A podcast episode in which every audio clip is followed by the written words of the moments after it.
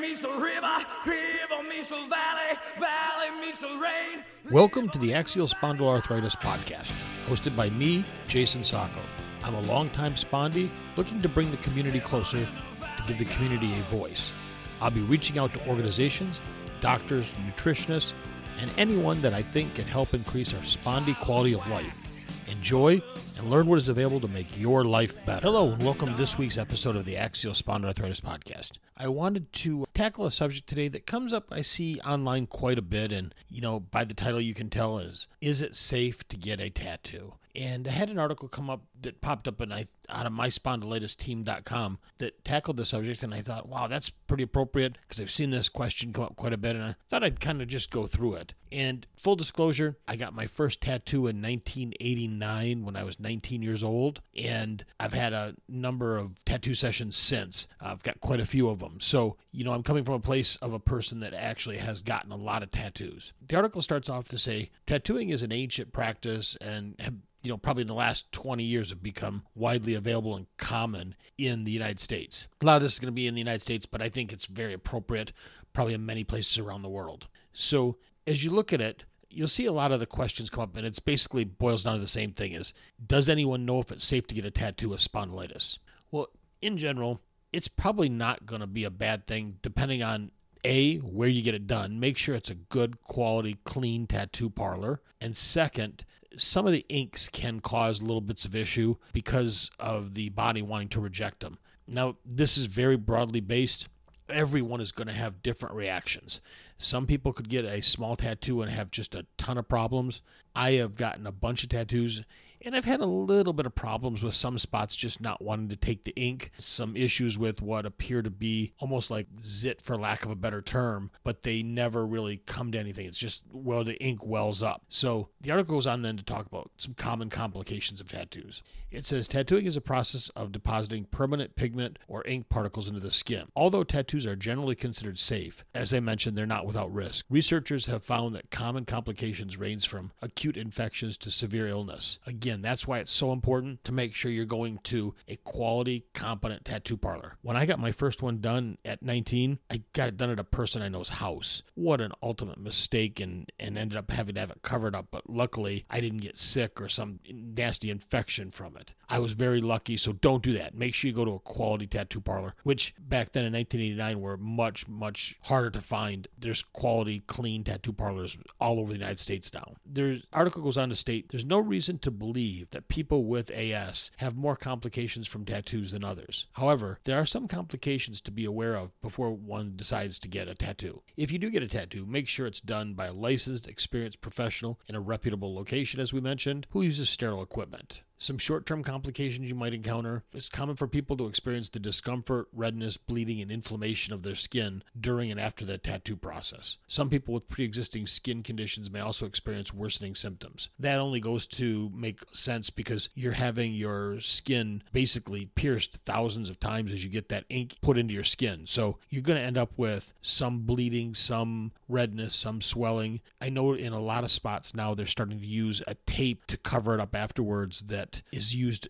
on burn victims. On my last few tattoos, that's been used, and it's dramatically cut down the healing time. So, again, your tattoo artist, if they're reputable and clean, you should be just fine. But what are some of the short term complications? Well, you could have an allergic reaction. And this isn't really a function of AS, it's more a function of just your body having an allergic reaction to the ink, uh, which can cause itchiness and maybe even a bumpy red rash. You can also have skin infections. The damaged skin can become infected as it heals, causing inflammatory skin reactions like redness, swelling, and pus. Again, use a clean studio, keep the tattoo clean, and you should be just fine. Importantly, it says even if you get a tattoo at a reputable facility, it's possible for certain bacteria that live on the skin's surface to get under the skin during the tattooing process. Scratching during healing can also lead to bacterial infections under the skin, which can cause an infection and inflammation. In addition, if you're on a biologic to treat AS, you might be more susceptible to infections.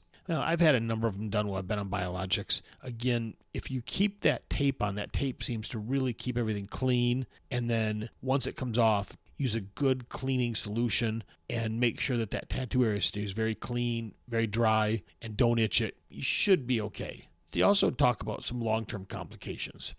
This is something that I think is a little more applicable to those with AS. If the tattooing equipment isn't clean or sterile, or you're prone to scarring, you may have a greater risk of long term complications. They go on to say about 7% of people experience long term complications after getting tattoos.